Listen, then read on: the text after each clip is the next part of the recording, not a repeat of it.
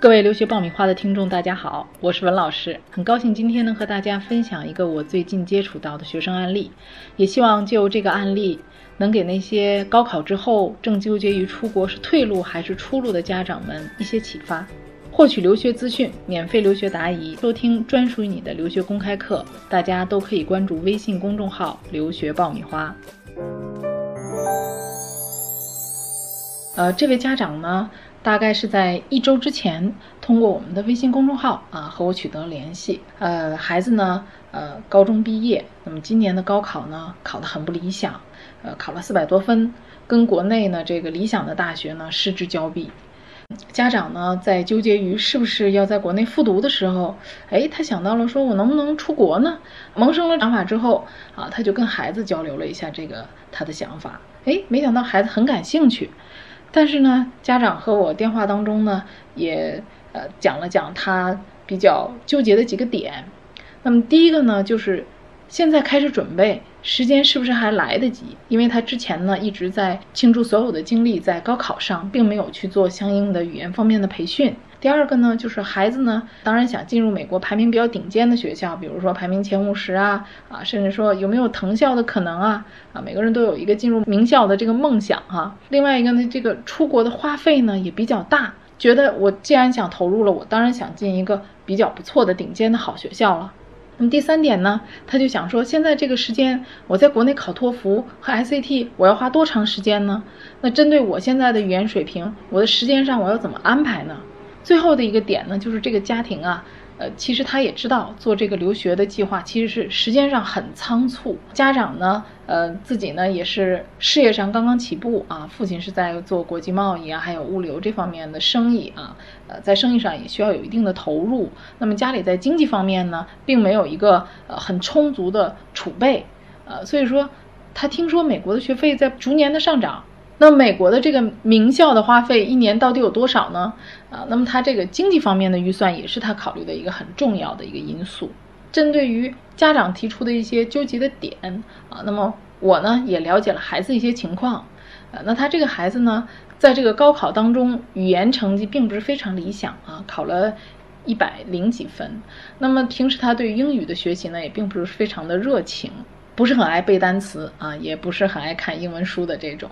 啊，那么有了出国的想法之后呢，呃，进入英语学习的这个状态也相对是比较缓慢的。啊。那但这个孩子呢，性格很开朗，非常善于交际啊，情商智商都很高，啊，对管理特别感兴趣，啊，在班里一直都是做班干部啊，非常喜欢跟父母沟通和交流啊，这个亲子关系特别好啊，经常讨论在班级里的一些管理方面的问题。所以这个孩子呢，他的定位非常清楚啊，他是想要。出国去学商科的，而且这个孩子呢，平时周围交友啊，他很会筛选啊，全是学霸，所以他周围啊，这个出国的也好，还是在国内高考的也好，成绩都非常不错。所以他妈妈就戏称哈，说他儿子是混迹在学霸当中的伪学霸啊啊。那么呃，通过了这个呃第一次电话呢，家长把孩子的情况跟我谈了之后啊，家长呢其实。比较迷茫啊，首先对于这个国家方面，他也了解了这个周围的一些出国的朋友啊啊，然后还有一些出国的孩子，了解情况之后呢，他觉得美国的教育环境很适合他的孩子啊，所以他呢就定位在美国这个国家啊，但是决定去美国之后呢，他就很纠结，说我到底以什么样的途径出去，他就很迷茫。呃，那么我们呢？呃，根据家长提出的孩子的情况以及他纠结的几个点，那么我们给他分析了出国的三种途径，也是三种可能性。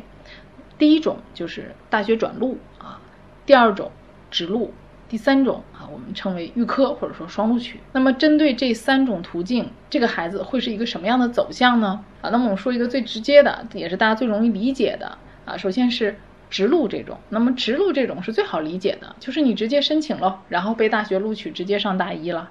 啊，那么这个孩子问题就在于说他的语言的基础并不是特别好，那在国内呢，他。可能要花一年，甚至可能更长的时间来学英文。那么无论从资金上的投入也好，还是时间上的投入也好，这个花费都蛮高的啊。而且父母的期望值很高，可能想说我能不能读前五十啊，甚至更高的藤校啊。那么你除了考托福以外，还要考 SAT。那么如果准备过托福和 SAT 的学生知道，其实你这个时间可能一年都不见得能够够啊。更何况他的英语基础一般，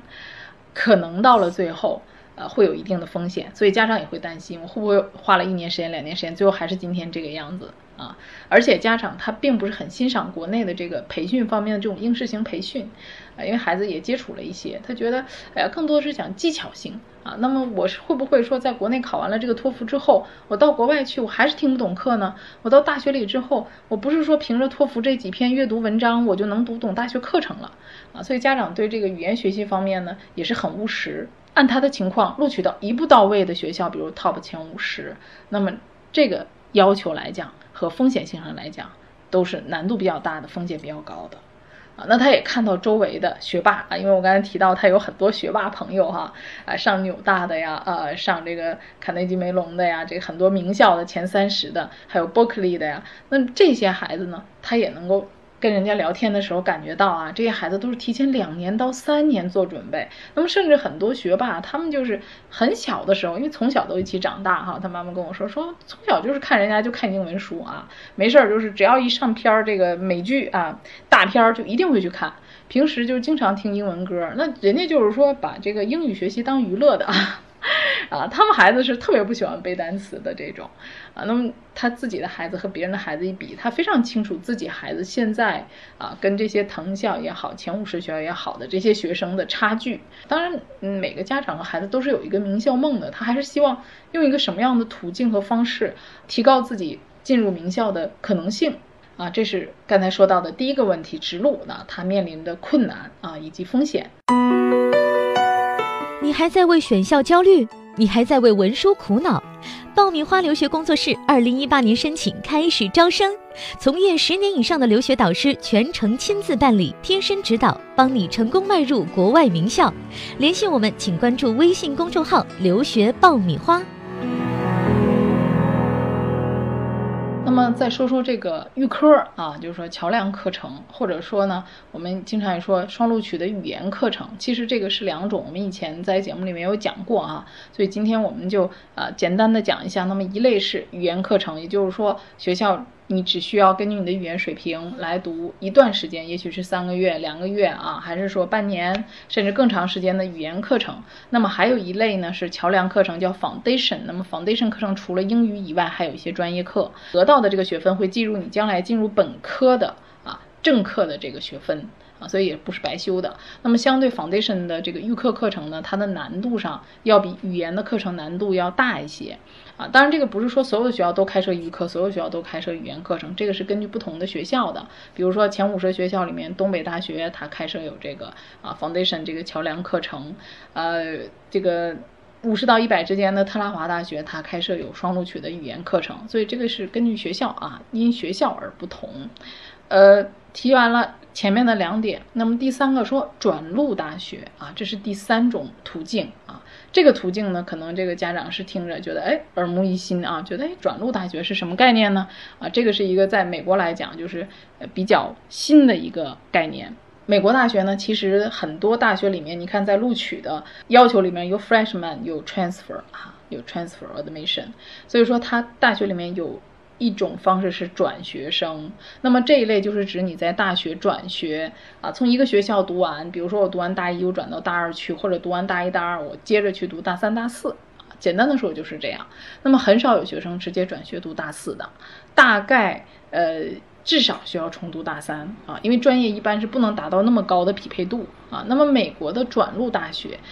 呃，基本上来讲就是我们经常熟悉的这个两年制的社区学院。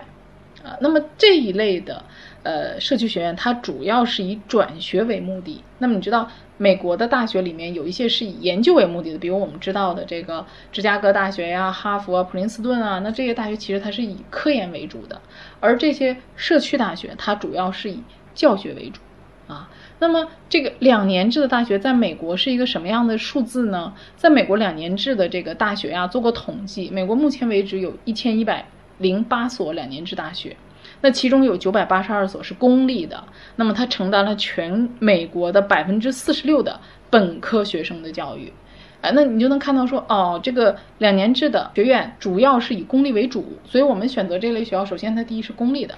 啊，第二呢，就是美国将近一半的学生可能他都是在这种学院里面去读这个本科的前两年的，所以说你只看大学一年级的话，从总体的本科的数目来讲，它是要比四年制的大学要多的啊，所以这类学校里面就各色人种都有，它是一个很国际化的环境。那么国际的学生如果去美国这种转录型的大学，他的目的非常明确，就是去。转录啊，就是转学，通过这种转学的方式，能够进入更好的四年制的大学去读大三、大四。它这一类的学校叫 college 啊，美国的这个叫 college 的名字啊，这个就是容易让人混淆啊。比如说，呃，Boston College 啊，也叫 college，但是它就不是两年制的大学啊。所以我们在看学校的时候，还要仔细看学校的一个类别哈。那么，其实这些 college 里面啊，就是我们说的社区学院里面，community college 这里面，它基本上的门类是比较全的，比如说会计啊、机械呀、商科、工程都有。那么大概。能占到百分之十的这些样子吧，这些社区学院基本上是位于经济比较发达的地区的，教育程度比较高的，比如说加州啊、麻省啊、弗吉尼亚州啊、纽约、华盛顿州啊，这些州都是比较富裕的地区。那么这些地区的转学率也非常的高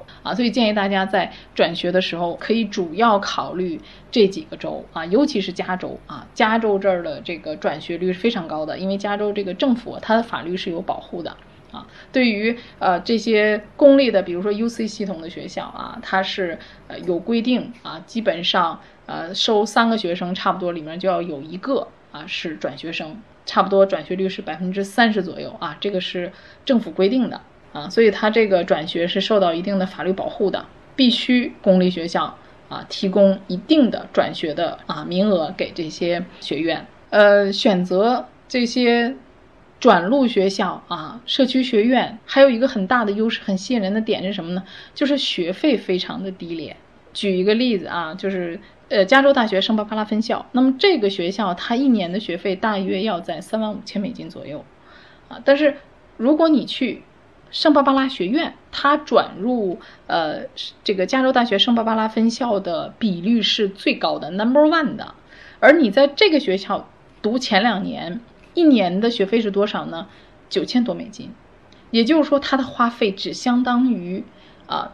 圣巴巴拉大学的三分之一的一年的学费。那么，如果说你读了两年在圣巴巴拉学院，也就是说，你要至少省掉四万美金。再举个例子啊，比如说去匹兹堡大学，匹兹堡大学一年的本地的学生啊，至少他要花两万美金以上一年。但是他如果去读当地的学院的话，啊，两年制的，他一年就四千美金，所以说，美国的四年制的私立大学花费平均一年大概要四万两千美金左右啊。我们国际学生去读的话，其实公立和私立对我们来讲差别不是特别大，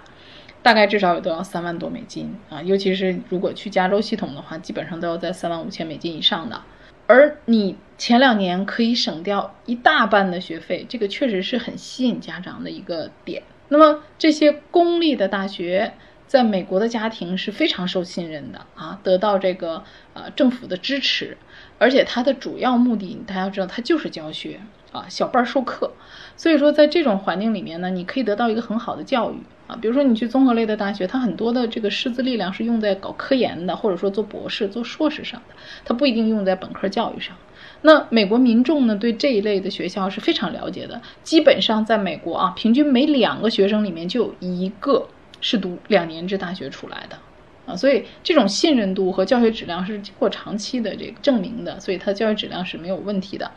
啊，那么这个学生家长听完了这三种渠道之后呢，他觉得哦，这个第三种这个转学的这种方式其实更适合他。啊，原因在于第一，啊，他可以有两年到三年的时间啊，来做一个经济上的一个过渡啊。他说，你看，如果我现在让他直接上一个语言加本科双录取的学校，那么每年的花费大约要在五万到六万美金。那可能我的能力就只能支持他走到走完本科，但如果说给我一个缓冲的时间啊，让他前两年能够让我有点时间做一定的积累的话，那么我可以很轻松的供他到啊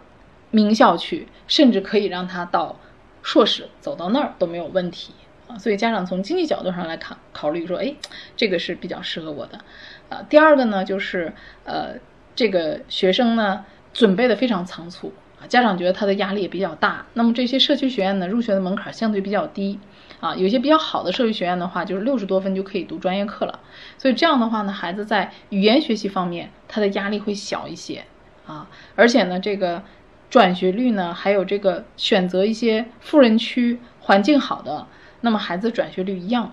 成功率很高啊，因为看到很多学校的转学率进入名校的这个几率，甚至能达到百分之七十五以上。啊，那他对孩子在呃交友啊，还有这个自制能力方面还是比较有信心的，所以他觉得说，哎，我孩子重新开始到一个社区学院的话，从个人压力上啊，学习环境上，小班授课，我的经济能力，我可以在社区学院里选择一个最好的环境、最佳的教学质量和师资力量最好的社区学院去，